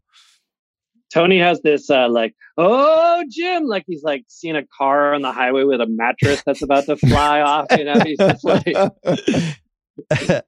uh, I also really enjoyed Gus Johnson and Aqib Talib. They were doing uh, Detroit, Arizona on Sunday, and it was just the perfect match of announcers and a batshit crazy game that made no sense whatsoever. Uh, I really like that. So yeah, last point on studio shows. It's interesting to me that the Maria Rachel thing was by far the most interesting studio thing that's happened in a while, and I think it's just because people don't really care what happens on these studio shows as much anymore, unless unless unless it's something with Barkley and those guys, and that's really it. We'll find out if there's an F1 studio show down the road that can have that kind of impact. All right, we're gonna take a break, and then uh, we're gonna talk about the Athletic. This episode is brought to you by Taco Bell. If you're anything like me during a busy day at work, I need lunch that is just as fresh as it is delicious and easy. And the all new Cantina chicken menu from Taco Bell is exactly that, made with high quality ingredients like seasoned, slow roasted chicken, pico de gallo shredded purple cabbage, and avocado verde salsa sauce. The new Cantina chicken tacos, burrito, and quesadilla are the perfect daytime choice. Try the new Cantina chicken menu at Taco Bell now. This episode of the Bill Simmons podcast is brought to you by Honey Stinger. This is a show about sports and culture opinions, but right now I want to talk sports facts, the data, the stats. Honey Stinger, sports nutrition, trusted by more than 1,500 pro and college teams. That's right, 1,500. That's all 32 pro football teams. That's 39 pro basketball teams, 29 pro baseball teams, and more that prepare, perform, and recover with the delicious taste of Honey Stinger's energy waffles, chews, gels, and bars. Honey Stinger is the one team's trust. Use code Simmons for 20% off your first order at honeystinger.com. That is S I M M O N S for 20% off your first order at honeystinger.com. All right. So we've avoided talking about the athletic on the Sports Repodders. And I think in general, people are hesitant to kind of question at least some of the information that we have out there, just because there's a lot of jobs. And in some cases, we know some of the people that work for them. And I think everybody's rooting for them to, to do well. There's been a lot of different reports about how they're trying to get sold uh, the last couple days, multiple reports, the New York Times and the Athletic, they're in exclusive negotiations, stuff like that. They, this has been in real time watching how they've tried to present what this is as a media entity. It's been pretty fascinating. A lot of it has been about first, it was we're going to destroy newspapers. Then it was like we have the ability to raise money in the venture community as like an asset. And they did multiple rounds and they've raised a shitload of money. They've raised depending on the reports, between 140 and 150 million. The information did a big piece about them that said they burned through nearly 100 million in cash in 2019 2020 combined. People started to get worried well what does that mean? How are they going to have to raise cash again? This is a lot of inside baseball stuff. Um i guess my question is has this worked? Because it seems like they're going to get sold and if they get sold you could say it's gonna it that it that it did work, right? On the other hand, I feel like they missed a lot of opportunities and they've had to play catch up with a lot of mistakes that they've made over the last five years, where they had a really good idea on paper. And over and over again, it seemed like they went down the wrong path, but it still seems like it's going to end up in an okay place. And they're going to, if they can sell it to the New York Times, then it ended up in the right place. Um, what do you think when you think about the last five years of the Athletic, Bryan, just watching it from afar? It's a big topic, and I think you have to split it into two things. One is the economic piece. You know what what's going to happen to them? Are they going to survive? Are they going to get sold to the New York Times? And the other is the editorial piece. You know, just what have they done? And I think it's easy to conflate those two things because of you know the declaration at the beginning that we're killing newspapers and we're going to wait out until the newspapers bleed out, and that was got everybody to look at those two dudes and go, I, I, we don't like these guys. Yeah. We don't like these guys. Meanwhile, you have this legion of people, mostly newspaper people, some other people, just being like writing cowboy stories, you know, who are, not, who are not trying to knife newspapers in the stomach and leave them bleeding in the street. They're just like, here's a good cowboy story. Here's a feature. Here's 20 thoughts on the game. So it's almost to me, it's almost two different questions. I agree with you. If they get sold to the New York Times, if they get a decent price for it, the New York Times is probably the best place they could possibly be, you know, in terms of a media company that cares about words and cares about preserving them. I'm not sure everybody's going to make it if that happens, but that's a good result. And I think the editorial thing, it's really hard to get my mind around because there's so many people at the Athletic. The Athletic is not 10, it's not page two, right? It's, you know, a legion of people. And I read the Dallas people mostly. I go out and read other people, but I've really liked them because I thought Dallas, which has one newspaper like almost every other city, needed competition. They the people there do different stuff. A lot of them are really different. So I have really enjoyed reading it day to day. Jason? Yeah, I mean, you know, to, to to echo what you guys said at the top, I would just say, as a rule, I am going to stand on behalf of any company or organization still interested in publishing the printed word, uh, digitally or otherwise. And I think the Athletic has more than proven itself uh, that it can deliver and scoops, whether it's the NBA, National Women's Soccer League, stuff with the Astros and cheating. That was a scoop of a lifetime. Um, you know, I think the worry is on the business side that they went for scale you know the model of flooding the zone and, and growing the geography at all costs before the business necessarily catches up and you know that's a tricky business we've seen in other things you know if you're doing ride sharing or selling houses and you know almost surely if you're investing in reporters and the printed word so i want it to work uh you know and i want it to work for everyone but i just don't know at what size an enterprise works best. And, you know, I'm curious to ask you because you have a little bit of experience with this. I mean, you guys stayed pretty lean and mean. You might think of yourselves as like a big company, but I mean, you were what, a hundred, you know, at the time of the sale around that. I mean, it does appear that, you know, stuff, whether it's Ringer or Defector or even Substack, you know, small is the safe approach here. That over expansion is that what leads you into trouble yeah, it's. I didn't like when they were talking about destroying newspapers. I thought that was really tacky, and it it, it I, I was rooting for the people that work for it, while at the same time thinking like those guys sound like dicks. Um, I think some of the stuff with you know, it, it goes back to like five, six years ago, right? Where when people are trying to sell companies, they would just point to whatever their revenue number was and it didn't matter if they lost money or not. It was like well we're we're making this amount of money which is good and kind of are we losing this amount of money? Well that's over here. And you saw some things get bought and eventually people were like no it's actually a bad sign if you're losing money. Are you making money? Are you doing okay? And that as we headed to the end of the 2010s people really started looking at that more carefully. So it's an old business model of you can't just have the revenue you have to prove you're a sustainable business the stuff that worries me with them, I think they've spent close to like 200 million in the last like four plus years, right? Um, they've tried a bunch of different things that, that they moved away from. Like initially they mobilized around baseball and hockey, right? And we were watching it going, that's weird. Like, why wouldn't they mobilize around basketball and football? Then they corrected that over the next year. They started to do podcasts really late. And then when they did it, they put them behind a paywall, which is like, you have no chance with that they did that weird thing where they tried to raise money and they were going to do high end video with people like Armen Keteyian. And we're like, we're spending money. We're this whole video expansion. Then they abandoned that pretty quickly. They did a lot of local podcasts. They tried to buy out soccer in England. And the whole time they're they're talking about their subs. And that we got this, we're at a million subs but yet we were all getting like on Instagram and Facebook and all these different things, like, you know, $1 for a year, $1 a month for a year and things like that. I thought it was going to be harder for them to sell, but obviously they've been able to prove whatever their audience is, like, this is an audience, they pay this, we can make this amount of revenue. And you look at the New York Times and they're going, you know, they've been pretty adamant that they want to get to 10 million subs, I think by like the end of 2022. So they're basically buying all these subs but the fact that they've been giving away these crazy subscription deals I don't know, just watching from afar, that that that seemed kind of weird. What did, what did you think just watching that, Bryan? Well, it was, you know, I think the thing was it kept getting lower and lower, you know, until it's almost we're paying you to subscribe to the Athletic. Right. It kept getting this lower and lower. And I was looking at my notes today before we came on, and I found this one that they sent out, or maybe tweeted, that had a picture of Robert Horry. Do you remember this? And Robert Horry said, "I love the Athletic because it gives the players' side of the story." It was like a testimonial it was almost like very players tribune from an ex-player. And i was like what what am i even reading here? You know robert Horry wants me to subscribe to the athletic. Okay.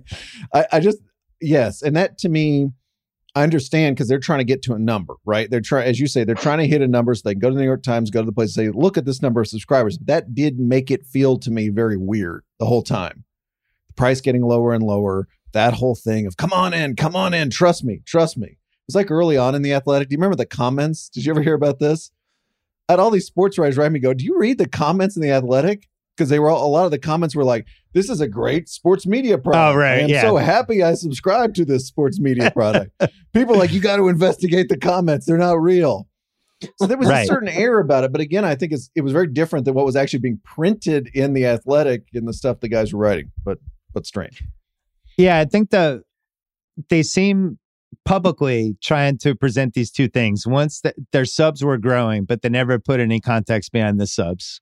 Are your subs growing because you're giving people 50 to 80% discounts on the subs? Or are they actually growing? Are those people renewing? And I think they have ways to track the renewal stats.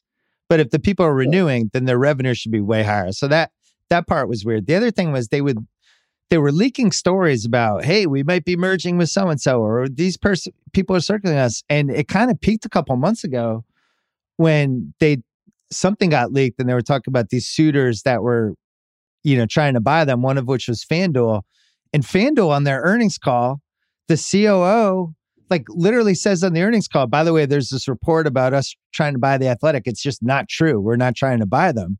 So I was like, all right, are they, are they scrambling now? And then there was a lot of rumors about, you know, they do they have eight months left of money and all that stuff. When you're raising the amount of money that they raised and you're also losing money, at some point, where's the money coming from? But it seems like they solved that. And I guess now we're headed toward this New York Times buying them piece. And my question to you, Jason, the New York Times, it, it I wouldn't say they were like unbelievably committed to the sports section over the last 10 years. Mean, they had one. They spent some money on it, but now they're going to going to be all in on covering all the teams and all these different sports. How does that play out? Well, you're not going to get me to say a disparaging thing about my colleagues over on uh, West 43rd Street, but uh, I would say that they're going to be different. I think that there's going to be a completely different enterprise than the New York Times. I don't think it's going to be a merger where you're going to all of a sudden see the Athletic inside the New York Times. I think that the um, the truth of the matter is that this is, you know, we don't know the particulars here. This sale might be a real thing. It might be a complete apparition. But there's, uh, I, it, you know, it remains to be seen what form the Athletic would take with the Times as a buyer or anybody as a new buyer. It's hard So to you don't you don't think it would be in the level. website? You don't think they would actually like incorporate it and it would be all part of the same thing? Because I don't see how that makes sense otherwise. Um, I think it's actually the inverse that like they would use the athletic. If the athletic is what it is, that that the athletic becomes a vessel to bring people into the New York Times, like not the opposite. So I don't think it's like a value add for a New York Times subscriber. It's a way for the New York Times to grab. Now I am really out of my element here. This is much more a Bryan to- uh, uh, Curtis topic, but like I would just I, I think that that's the way that it would work. The New York Times looks as the athletic as a way for it to build in parts of the country in markets that it doesn't feel that it has capitalized upon enough and to grow audience there for the main mothership uh, not like oh here's this thing for new york times subscribers you, you will get it i am sure probably with some version of a new york times subscription but i think it's going to work the other way What do you think, Bryan? Well, I think it's interesting because uh, you're right. The New York Times is the sports section has never been. It's been arguably the smallest part of the paper. I had one writer one tell me say we're like the comics at the New York Times. you could probably argue the comics in the glory days of newspapers were a bigger deal than the sports section is at the New York Times. But in a way, I think that would make a possible buyout actually more feasible because if they were buying Politico, for instance, which was just for sale, they would be duplicating a lot of things they already do.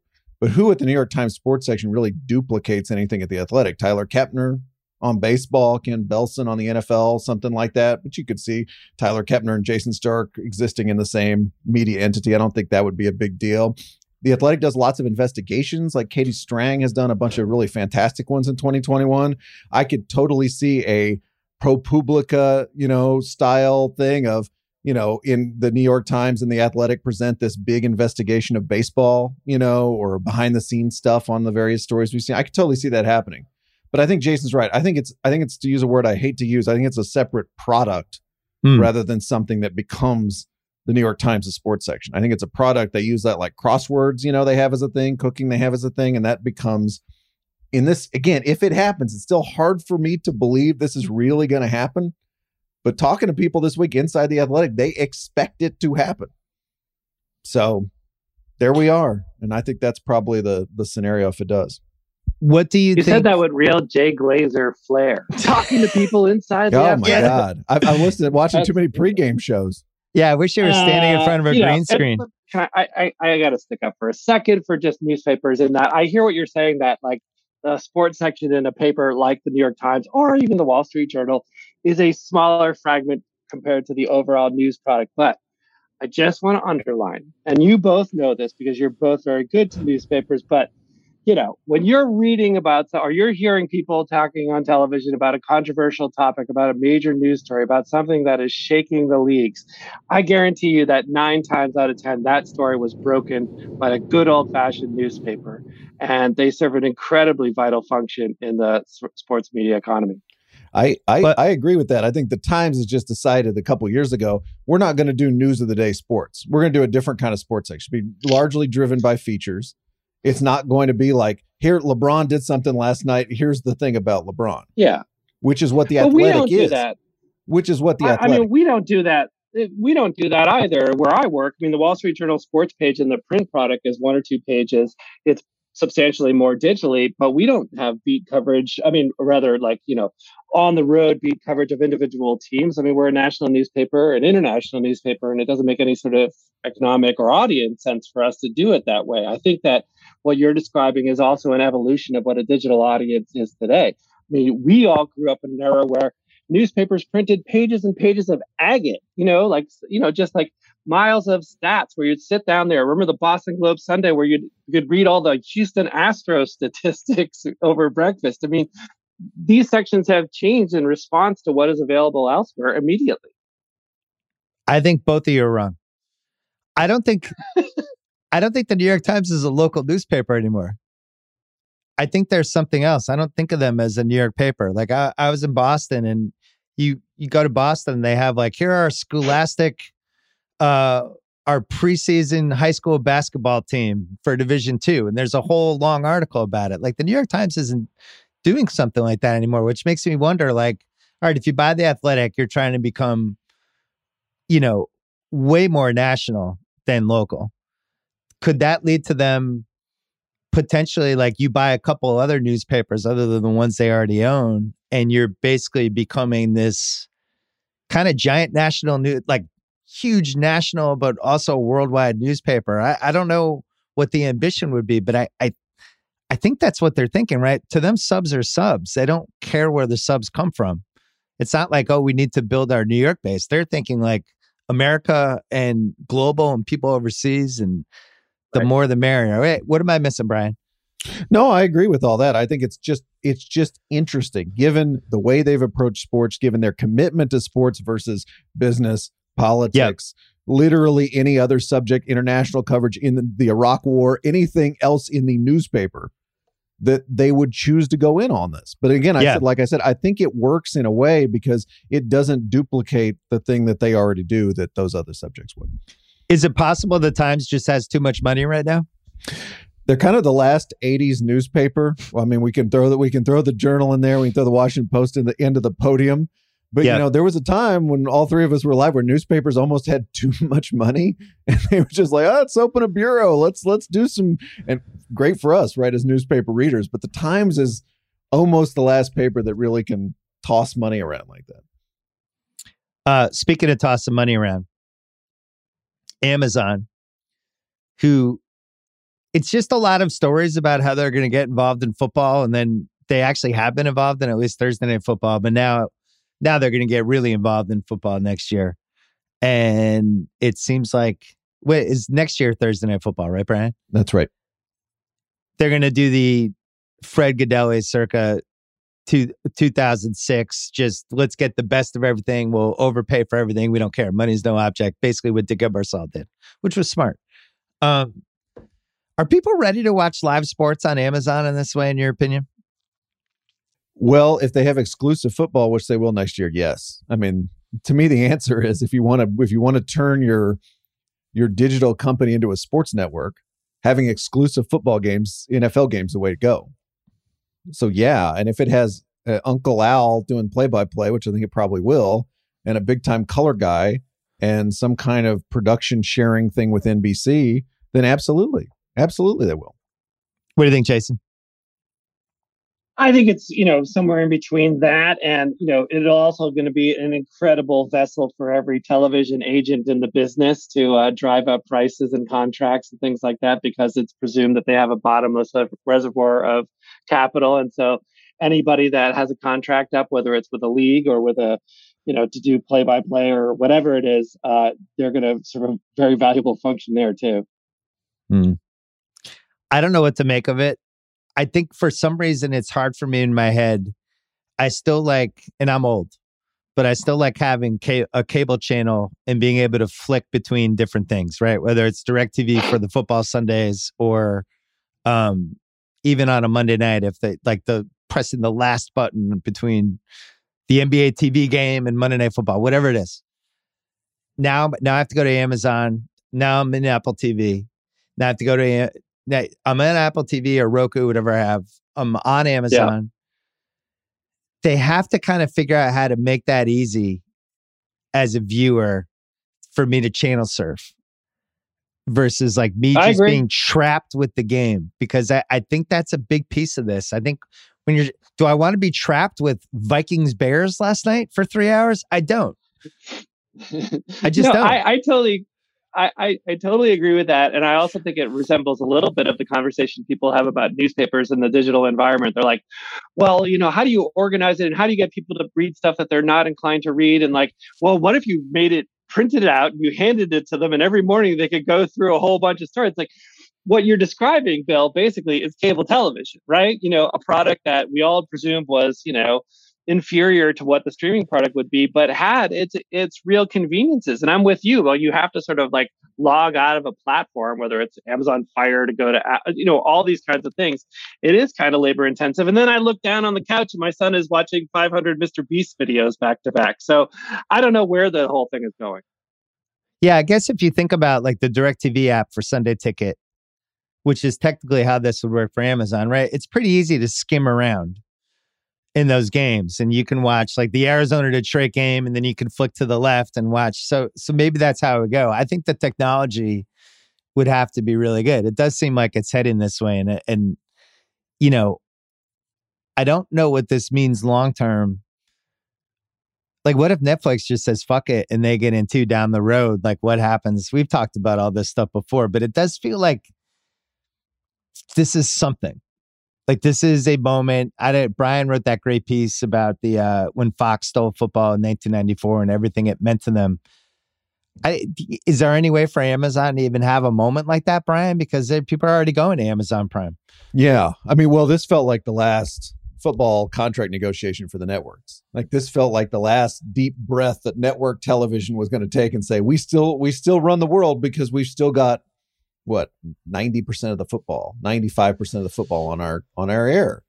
And to your point by the way about the ease of this don't it's not just cable television that that that football is on. It's free television that football is on. Whenever the stuff with the nba and we talk about the networks i'm always like the nfl puts most of their stuff out on television that my mom who doesn't have cable can get on sunday she can basically not get anything else, but she can get the Cowboys and she can get the big NFL games of the week. And I think think that's this is a huge part of it. And I kind of thought, well, will somebody step to the plate this time? Will Netflix or Amazon come and say, we are going to give you billions of dollars to take that away from you?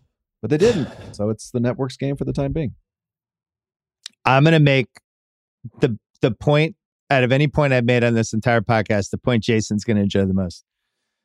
So, I, I'm sure you, I'm sure you've dealt with your parents and had had their relation to the streaming networks and the passwords and how complicated everything is. This is like 60% of the conversation I have with my dad and my mom, who are, by the way, divorced and don't even live in the same house. But everything is about I can't get on HBO Max. What's your password again? Do you know why Amazon isn't working?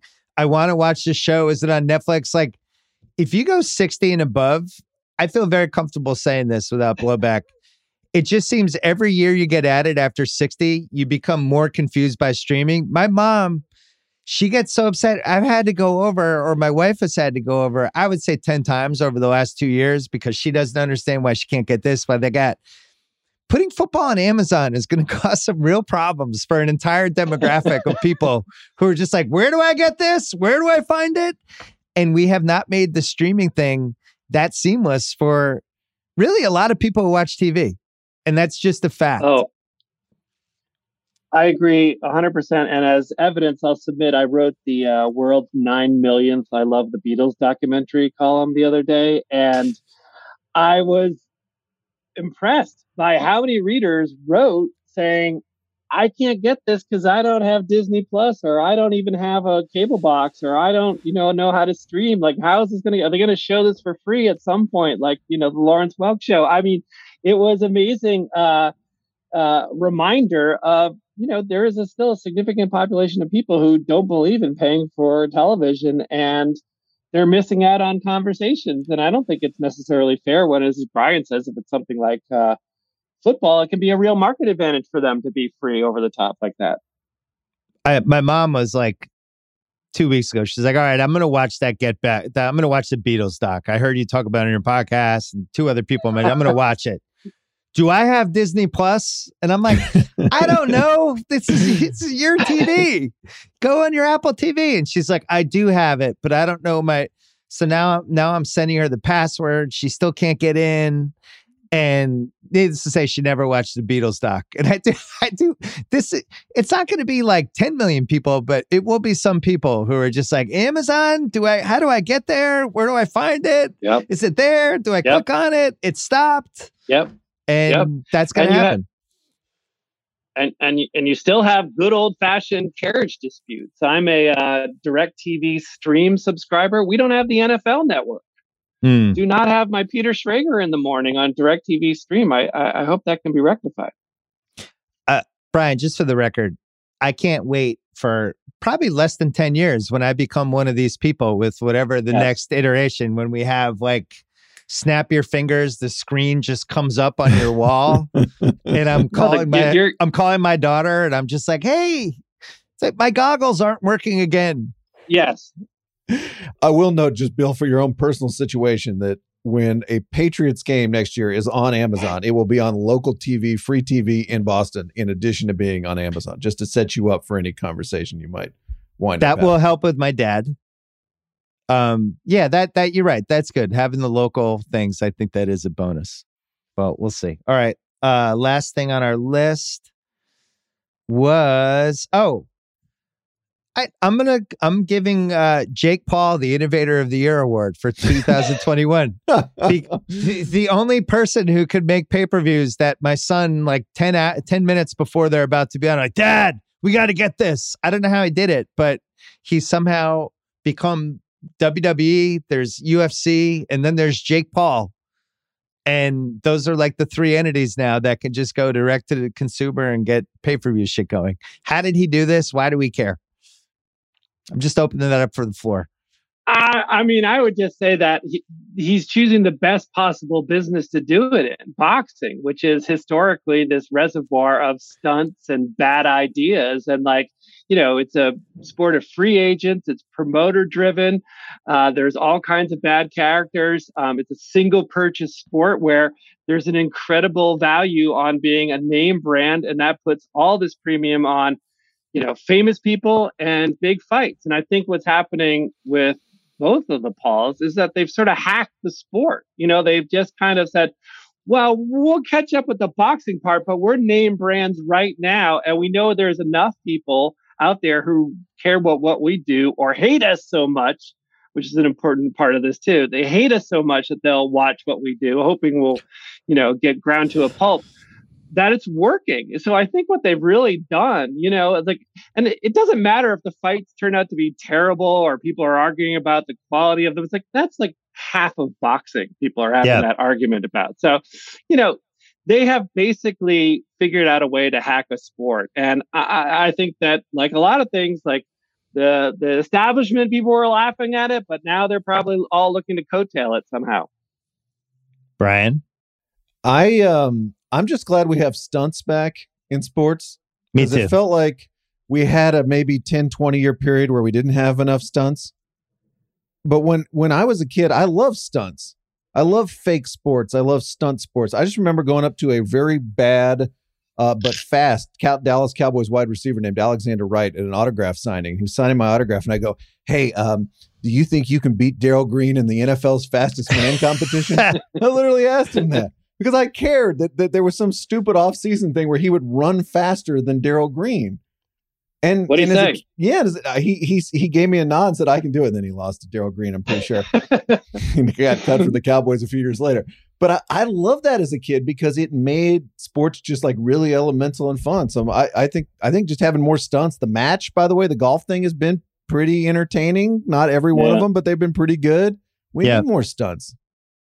Yeah, I mean, Bill, do you think it's taken the uh, the? Do you think it's you know you're you're I'm sure a connoisseur of celebrity boxing over the years. Do you think it's taken the sad out of celebrity boxing because that was kind of a sad genre for a very long time? Yeah, I think I have two columns in my archives somewhere from page two about how sad that era was.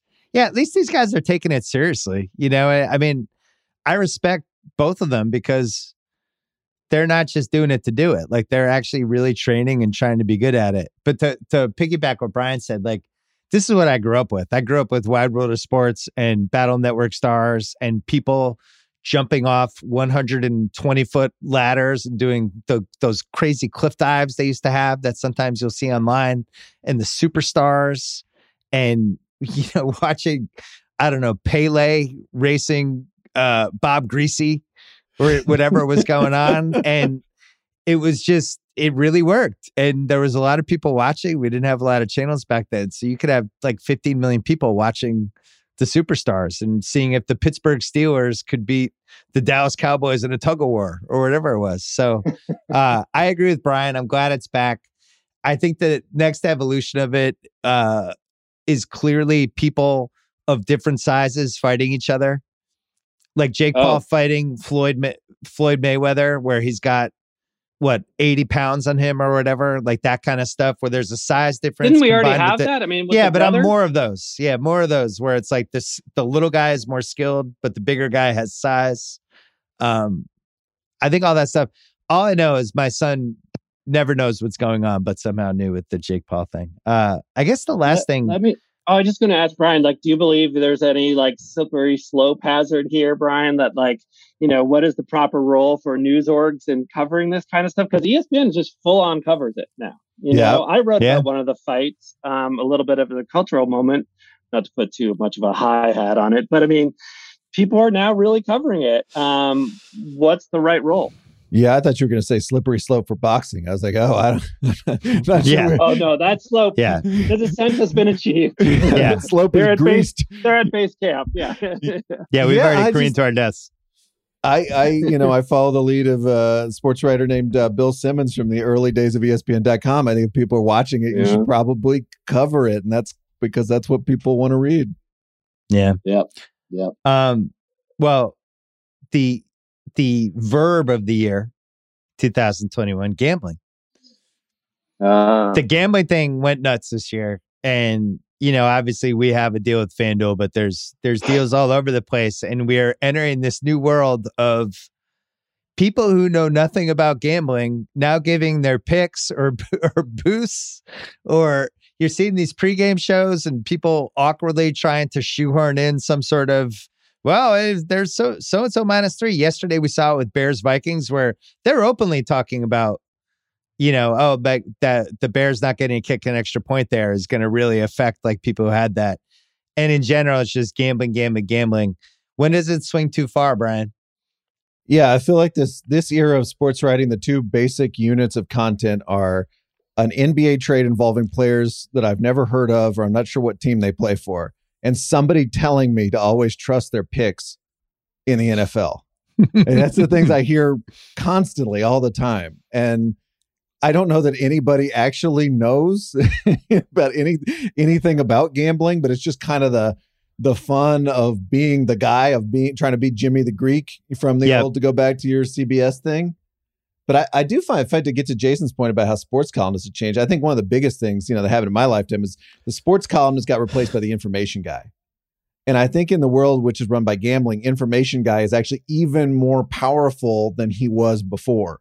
Because what do we want? We want injuries, we want trades, we want coaching change, we want COVID, uh, the you know the COVID list. Like that's the stuff that powers these things. And if if there's a prediction for 2022, and this is the easiest prediction ever, one of those huge insider guys is going to go work for a gambling company.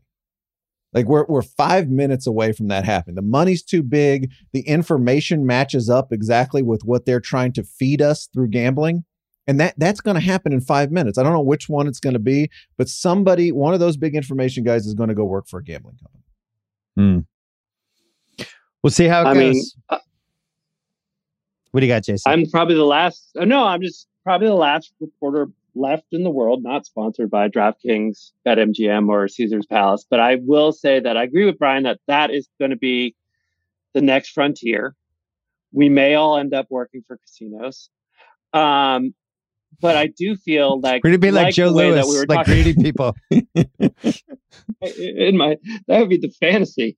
Um, but I, but I, but I do wonder a little bit just about you know similar to the conversation we were having a moment ago about the athletic, the difference between an actual constituency of people who crave this information and a real business impetus to flood the zone. What you see right now when you watch television sports, you see an enormous amount of fighting over territory among the sports books, and especially where people are, you know, now legally gambling. And, you know, I don't know, it, like you watch this and you say, like, geez, everybody in America, like, you know, betting $500 on this game, or are these a bunch of companies with enormous amounts of capital who are pumping it in in a do or die effort to kill each other. And that's what's driving this business. And it's going to sort of settle at a certain point. I will add that, I mean, Bill, I don't know what you want to say, but you know, you probably have some feel for what audiences crave and what is the line in terms of how to talk about betting in a context of a general sports audience. I don't know what it is. I'm a bad person to ask. I've been here the whole time. I, am just glad everyone swung around to me. I've been here since the 1990s, waiting, waiting for this world to exist, and I'm so happy we're here.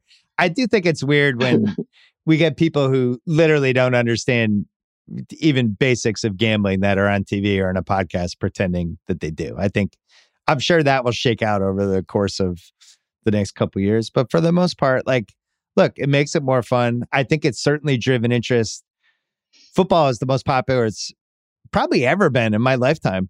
Honestly, I, I feel like football is is an absolute comet right now. And I think the gambling's a part of it. I think gambling and fantasy, it's just everyone is so locked in week after week and it doesn't end. And you think like the fantasy playoffs were this week on top of all the bets that whoever had, and uh, especially as it gets legal in more and more states. So, um, yeah. All right. That was, uh, that was the last topic. I'm, I guess we'll save the Wojcification of NBA media for next time. Sorry, sorry to Wojcification and his family. Uh, Jason has a parting shot for us.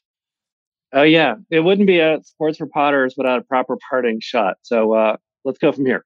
All right, um, gentlemen, a shocking, disturbing event happened in sports the other day, and I need to call public attention to it.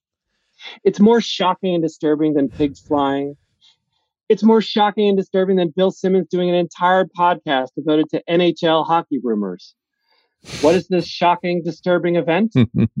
well, Bill Belichick apologized to the media. Oh. It's true. It actually happened Monday morning. New England's forever taciturn Hoodie Kenobi apologized to the press for being short with them following the Patriots' loss to Indianapolis on Saturday. I never thought I'd live to see the day. And as much as I appreciate any polite, humane gesture in these acrimonious times, I have to admit something, gentlemen. It has me worried. I'm worried. Does a Belichick apology portend the end of days? Are we inches from the apocalypse? What Dr. Peter Venkmans once described to an ambivalent New York City mayor as human sacrifice, dogs and cats living together, mass hysteria. Nobody could say for sure. But I do know this. Life has changed a lot these past couple of years. We wear masks to the supermarket. We conduct basic interaction via technology. We live in an increasingly contactless world deprived of warmth and basic human enjoyment. I'm getting used to it, but I am not quite ready for a world in which Bill Belichick tells the fourth estate, I'm sorry. Well said. That was a good one. I'm with you. I was shocked by that. Bryan, Does anybody Yeah. does anybody imitate anything as as well as Jason imitates the tone of the sports reporters circa 1988? I really just for the people listening, just go on YouTube and watch the sports reporters from the late 80s, early 90s. We weren't chuckling because I didn't want to I didn't want to interrupt your Zoom video because you're on Zoom and but yeah, is it that was that's what they were like. I mean, it's it's um it's I unbelievable. just this is audience of one for Jeremy Schaap. You know, if Jeremy Schaap approves, I, I, I, I'd be hon- I'd be honored. Um all right, you can read Jason Gay in the Wall Street Journal. You can read Bryan Curtis on The Ringer and you can listen to his podcast The Press Box. Um that's it for 2021. I think we hit just about everything. Good to see you guys. Thanks for uh, coming on as always. Thanks, Bill. All right, that's it for the podcast. It was produced by Kyle Crichton. Back on Thursday on this feed, and then new rewatchables coming Wednesday night. Father of the Bride. See you here on Thursday.